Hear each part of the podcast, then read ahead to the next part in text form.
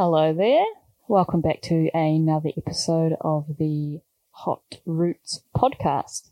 So today we are moving into the distress tolerance module of DBT.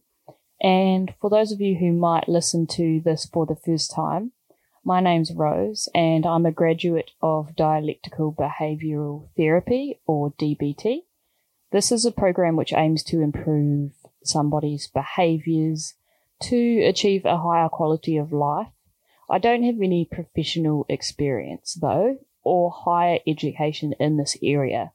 So it is important that you remember to take what I'm saying as my shared personal experiences and not as professional advice.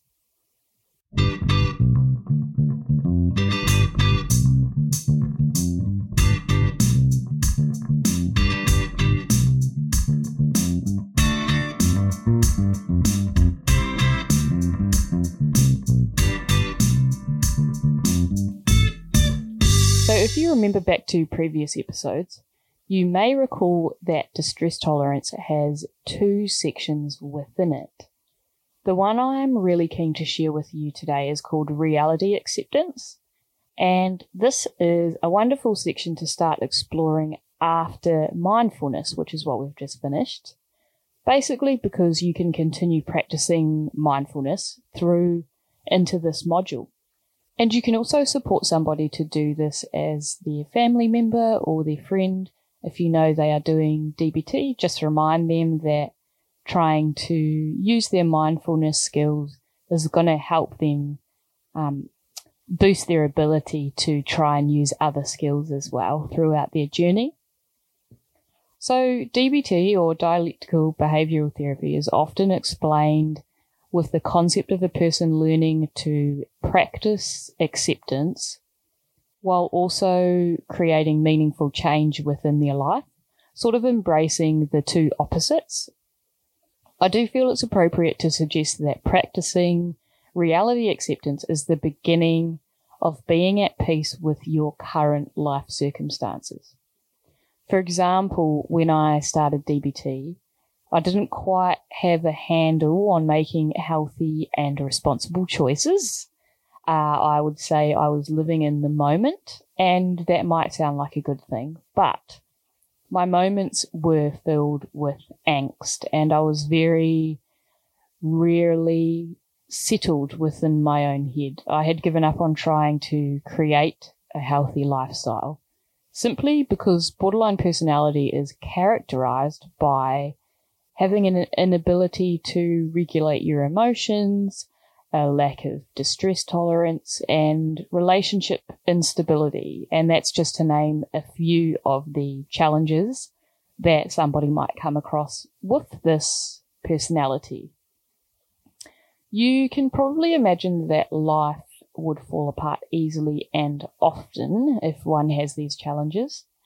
Um, so, with that being said, we come back to the beginning of DBT, and at this stage, I was very tired and perhaps a little apathetic. Apathetic is that the word? To being alive, um, and I viewed myself as a failure. So, when I started practicing reality acceptance skills, to my surprise, they actually really helped. But why did this help me feel better? And why, even though my life circumstances were not changing, uh, why did I feel moments of relief? Given I didn't feel this right away and certainly wasn't a overnight transformation, but I did slowly feel more and more at peace with accepting what challenges lay in front of me.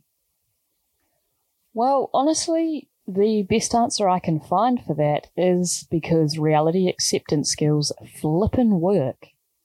The particular skill I really want to share today is called radical acceptance.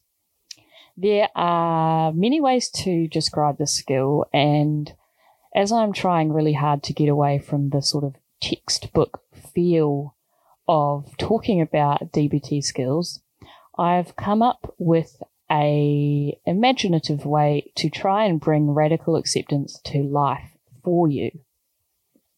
So, That involves asking you, as usual, to do a task. Today's task is for you to imagine a dog. It can be any breed, small doggo, fluffy doggo, muscly smiley doggo, and so forth. Okay, as long as it's a doggo. Um, because I don't want things to get out of hand here, alright? So once you have your papa of choice, I need you to load it up in your brain and then we need to create the favorite place for the good doggo. Uh, it could be running around on the farm, maybe mustering sheep with you, could be playing fetch at the beach, could be on a hike, or it could even be going down the road to visit their best friend. This is important, so I want you to take a moment to create this environment around your picture of your dog. Okay. Now, once you've got that up there in the imagination station, we are going to call the dog back to you and you are asking the dog to leave the fun place behind. Okay? So what I'm about to say is really plain and simple. If your good boy or good girl, best friend Papa, comes back to you and follows your command, they are essentially showing you what radical acceptance looks like. They have completely accepted that it's time to leave the fun place and go back to reality. If your doggo keeps looking back or keeps pulling on the lead to return to the fun place, they are not practicing radical acceptance. You might think that they have accepted leaving the fun place, but they have not completely and totally accepted it. They have not radically accepted the reality of what is right in front of them. They are looking in the past now, so their ability to enjoy good doggo scratches on the walk home is impeded because they are distracted thinking about how they wish they were still at the fun place. And their energy is not being fully used in the moment. If your doggo does that thing where their legs stop working and you can't find the on button and they simply refuse to leave the fun place and refuse to come to your side, they are also obviously not practicing radical acceptance.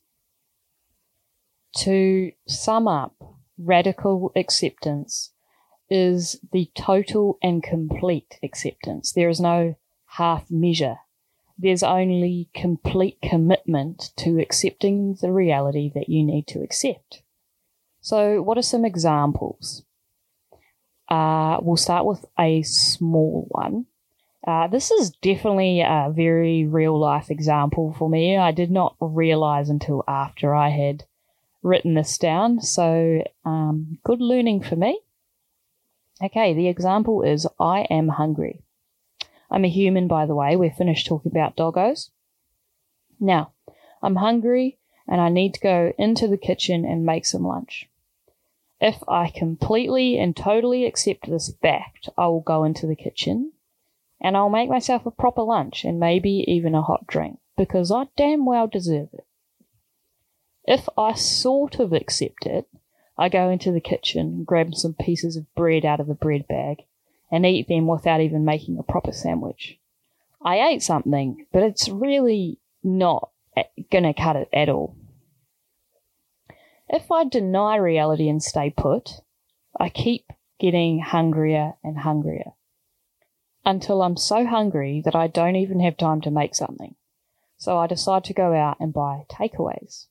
Now, this might seem like we got around the problem, but what if you're a person who does this every time you are hungry? You're going to need a lot of money for that. What if you couldn't afford it the last time you did it, and you in fact dipped into some bill money?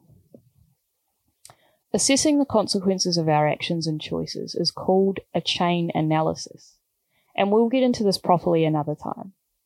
But for now, you can see how things can spiral from an everyday activity, and you can see hopefully that by using radical acceptance in your life, you can create a positive flow on effect.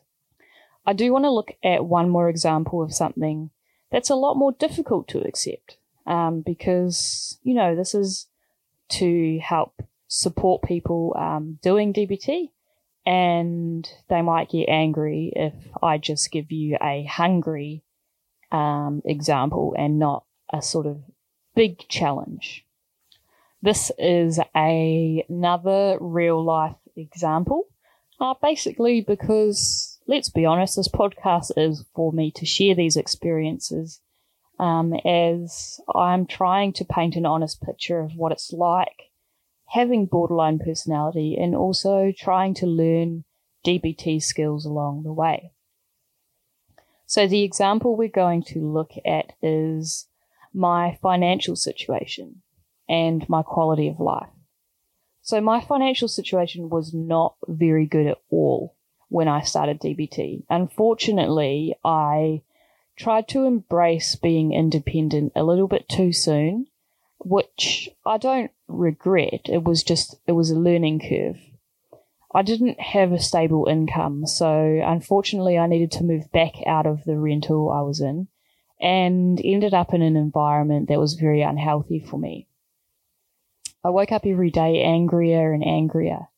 I was very ashamed about my uh, current life circumstances. I was very distressed and I was very hungry.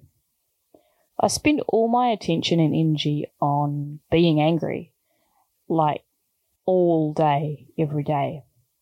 What does this really mean? It means I had no mental space to practice my DBT skills. It meant I had no energy to concentrate at work.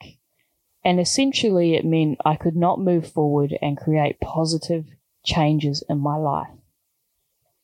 Once I radically accepted my current situation, I freed up a lot of space to practice my DBT skills. It was pretty messy, and unfortunately, this is the necessary risk you take when you are practicing your skills nothing is perfect straight away, um, which, funnily enough, is another thing you might need to radically accept. By accepting the parts that I downright hated about my life, I was able to change them. Slowly, but progress is progress. I know that it might be really hard to understand how dialectical behavioral therapy could help somebody that you know or how it's going to help you if you're starting out on this journey. But I do want to try and instill some hope in you that you're going to slowly collect up more and more skills. Nothing is exciting when you first start, okay? And nothing works straight away. We can't go straight from the bottom of the stairs to the very top. And it took me a long, long time to learn this. I was very frustrated with my uh, lack of success in my eyes because I was so busy looking at what I wasn't achieving and what was not changing in my life. I wasn't able to acknowledge the small bits of progress that I was making. And believe me, they add up. They really do this is a really good time for me to bring up validation and self validation and vulnerability. It wasn't necessarily a plan, but I just think it's really important, especially being so early on in DBT. Validation is a key aspect to the success of dialectical behavioral therapy. It's a key aspect to you making amazing progress in DBT. Validation is disgustingly repulsive, um, or it was to me when I started therapy. It's extremely uncomfortable. I didn't want to be friends with anybody in the room. Whenever I heard somebody making uh, supportive comments during group therapy, I just felt very angry because in my mind it was all going to fall apart. So why are these people being nice to each other? Because it's not going to work. And why would you be so vulnerable, you know, for, for it to fail? Over time, my therapist was able to constantly validate me and constantly celebrate my success with using skills during the week. And before I knew it, I was actually looking forward to sharing those successes with her. And then suddenly I was celebrating my successes while I was sharing them with her. So self validation might be horrible at the start, but it's key to you being able to cheerlead yourself. And I'm very thankful that my therapist was able to foster that in me and also to make it very clear that I, my recovery depended on embracing being vulnerable and being self validating. So I really hope that uh, you can try and find little things to celebrate for yourself. And if you're supporting somebody, try to validate skills they've used and try to celebrate the positive changes that somebody has managed to make by using a skill because you might not realize how terrifying or challenging or abstract it is for a person to learn something so new and frightening. Anyway, as you can tell, I'm very passionate about DBT. Probably about halfway through therapy, I started feeling a lot of feelings about how difficult it is to get into this program, how long the wait lists are, and the the amount of resources, you know, for mental health and, and all sorts of different types of health as well is limited. And so we have to do what we can together to try and share um, our collective knowledge of these skills. That's my opinion anyway. So I am really looking forward to sharing more skills with you guys. I have made the decision to um, release a episode monthly. That is because I'm trying to create a healthy routine in my life, and um, I need to take some pressure off myself to do all of the things. This is something I'm very passionate about, but I also don't want to do a crappy job. Um, so I'm really looking forward to the next episode. I hope you stay well until then. And please don't forget to share this with anybody that you think would find this helpful or interesting. Alrighty. See you next time.